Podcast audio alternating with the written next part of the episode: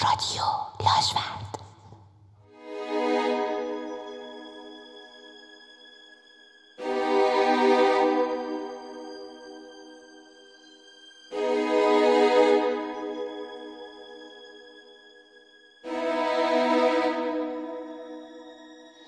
در دیوار کناری اتاق یک ورودی به اتاقی دیگر با دری شکسته قرار دارد. میا به اطراف خود نگاه می کند اما گربه ای آنجا نمی بیند. از اتاق دیگر صداهایی می آید. صدایی شبیه به تکانه های گهواره چوبی. میا خیلی آرام و بی صدا به داخل اتاق سرک می کشد. او پایه صندلی چوبی را می بیند که مانند گهواره ای به عقب و جلو حرکت می کند. کمی جلوتر می رود. روی صندلی. همان شخص لباس سفید نشسته است که با هر تکان موهای بلند و سیاه او روی کفه چوبی اتاق کشیده می شوند. این در حالی است که با یک دست کتابی قطور را گرفته و با دست دیگرش دسته صندلی را. میا می‌خواهد از مسیری که آمده است. خیلی آرام و بی صدا باز گردد اما در بازگشت پایش به چند کتاب گیر می کند و به زمین می آن مرد با چشمانی پر از خون به میا نگاه می کند ناگهان دری که پشت سر میاست بسته می شود نفس میا در گلویش گیر کرده و بالا نمی آید او می خواهد جیغ بکشد اما هرچه تلاش می کند صدایش در نمی آید آن مرد سرتاپا سفید پوش از جایش بلند و با پایی لنگان آرام آرام به میا نزدیک می شود میا از روی زمین بلند می شود و با سرعت به سمت در می رود. چندین بار دستگیری آهنی در را به پایین فشار می دهد اما هرچه تلاش می کند در باز نمی شود. آن شخص با دازی در دست نزدیک و نزدیک تر می شود. میا گریه می کند و در حالی که در را می کوبد مدام سارا را صدا می زند. آن شخص به یک قدمی میا می رسد. روی صورتش یک رد بریدگی از بالای چشم تا کنار لبش کشیده شده است صورت میا از عرق خیز شده است او به در تکیه می دهد. آن مرد دستش را به سمت گردن میا دراز می کند هر کدام از ناخونهای زردش به بلندی یک انگشت می شود صدای نفسهای خستار میا در سرش به دام می افتد. میا در حالی که به در تکیه داده است ناخونهای تیز آن مرد را بر پوست گلو و گرمای نفسهایش را روی صورت خود حس می کند. در باز می شود و به محض باز شدن در میا جیغ می کشد و به بیرون کتابخانه می دود. سارا که در را باز کرده است با دیدن آن شخص بلند فرار می کند اما هنگام فرار پایش به یکی از قفسه های کوچک گیر می کند. سارا به زمین می افتد و تمام کتاب های قفسه روی زمین پخش می شوند. آن مرد با یک داس آهنی در دست و پایی لنگان به سمت سارا می آید. میا که در ورودی کتابخانه ایستاده است به کمک سارا می دود. او دستان سارا را می گیرد و از روی زمین بلندش می کند. در آن لحظه میا در نور فانوس کتابی باز روی زمین می بیند که به زبان سومری نوشته شده است. او کتاب را بر می دارد و فانوس را سمت صورت آن مرد پرتاب می کند. سارا و میا سراسیمه سمت در خروجی می دوند. از راهروی باریک و پله ها عبور می کنند و به داخل دهکده می رسند. بیان که به جایی نگاه کنند در زیر باران نفس نفس زنان می دوند. میا و سارا در حال دویدن سوی کلیسا هستند که میا احساس می کند سارا جا مانده است. سرش را برمیگرداند و سارا را در حالی می‌بیند که به زمین خورده و آن شخص با داسی که در دست دارد بالای سر او ایستاده است باران سنگفرش های دهکده را تبدیل به جوی آبی کرده است میا با صدای بلندی براندون را صدا می‌زند و در همان لحظه در کلیسا باز می شود.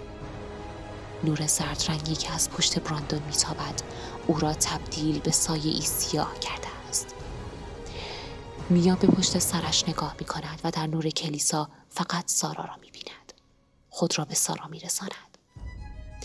صورت خیسش در برخورد با زمین زخمی شده است.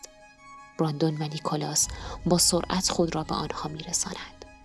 براندون سارا را بلند می کند و همهشان سوی کلیسا حرکت می کند. پایان قسمت پنجم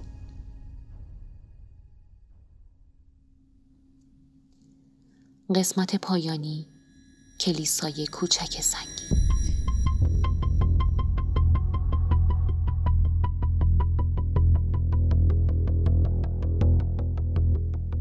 براندون که در کلیسا لباسی سفید بر تن دارد برای سارا و میا در کاسه آهنی آب میآورد میا و سارا هنوز نفس نفس می‌زنند براندون کتاب را از میا می‌گیرد او به کتاب نگاه می کند و دست بر روی جلد خیزش می کشد.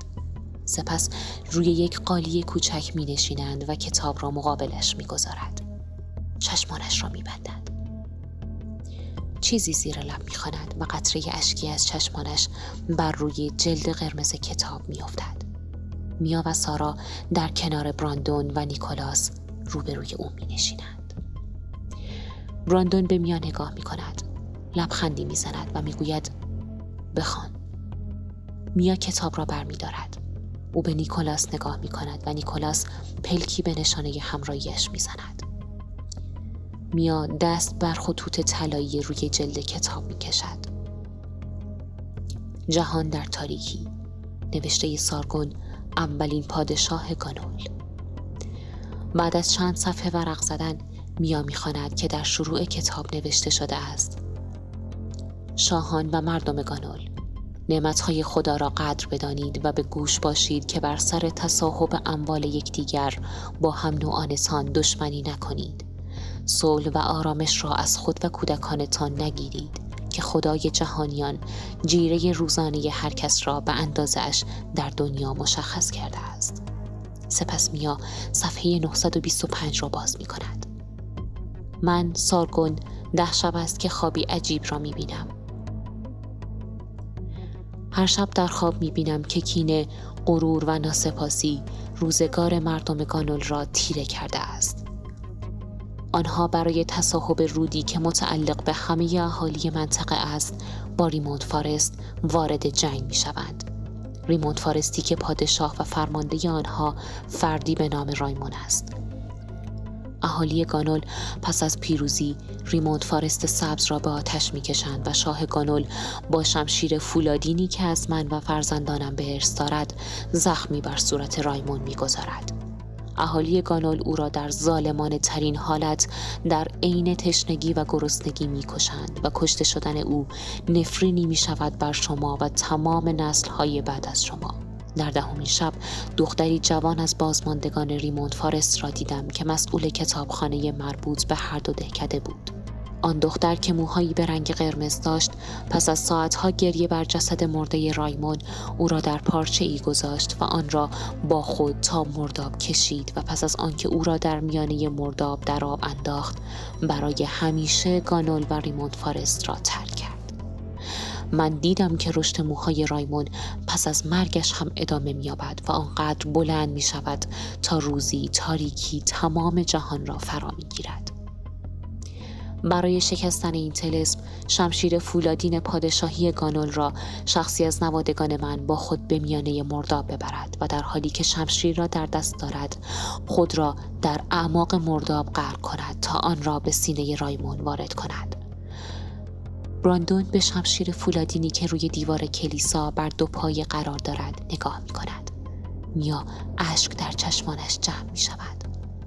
براندون به او می گوید او دنبال این شمشیر و کتاب است تا نابودشان کند. اینجا جایشان امن است. شما هم فعلا همینجا بمانید. آن شب در حالی که همهشان در کلیسا خوابیدند میا بیدار مانده و به بیچارگی و درماندگیش گریه می کند. او در حالی که کتاب را در دستش گرفته است به شمشیر بی غلاف فولادین نگاه می کند و سپس چشمانش را می بندد. پس از آنکه میا با صدای صحبتهای سارا و نیکولاس از خواب بیدار می شود هرچه این طرف و آن طرف را نگاه می کند کتاب را پیدا نمی کند او از نیکولاس و سارا می پرسد و آنها اظهار بی اطلاعی می کند میا به سمت در می و مقابل در زیر پایش نامه ای را می بیند. او خم می شود و نامه را بر می دارد. آن را باز می کند و با صدایی آرام زیر لب می خاند. به نام خدای عیسی پسر مریم. دخترم میا. من براندون کینگ دهمین نسل از سارگون وارث پادشاهی گانول و پدر بزرگ تو هستم. بعد از به دنیا آمدنت مادرت مانند سنگی خشک شد و پدرت برای نجاتت تو را همراه خود از دهکده خارج کرد. بعدها فهمیدم که پدرت توسط رایمون کشته شده است. از تو خبری نداشتم. فکر می کردم که شاید تو هم مرده باشی. حالا از یافتن تو بسیار خوشحالم و مانند روزهای جوانیم امیدی تازه در من دمیده شده تا به عهدی که با مردم گانول و مادرم بسته بودم وفا کنم.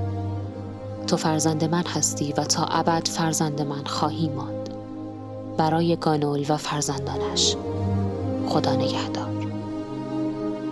میا صدای فروخورده تندی از درون سینه اش حس می کند.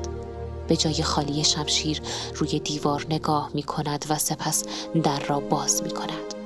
آسمان آبی و روشنتر شده است. سوی مرداب نگاه می کند. گریه می کند و فریاد می زند. براندون و صدای او در تمام جهان می پیچد.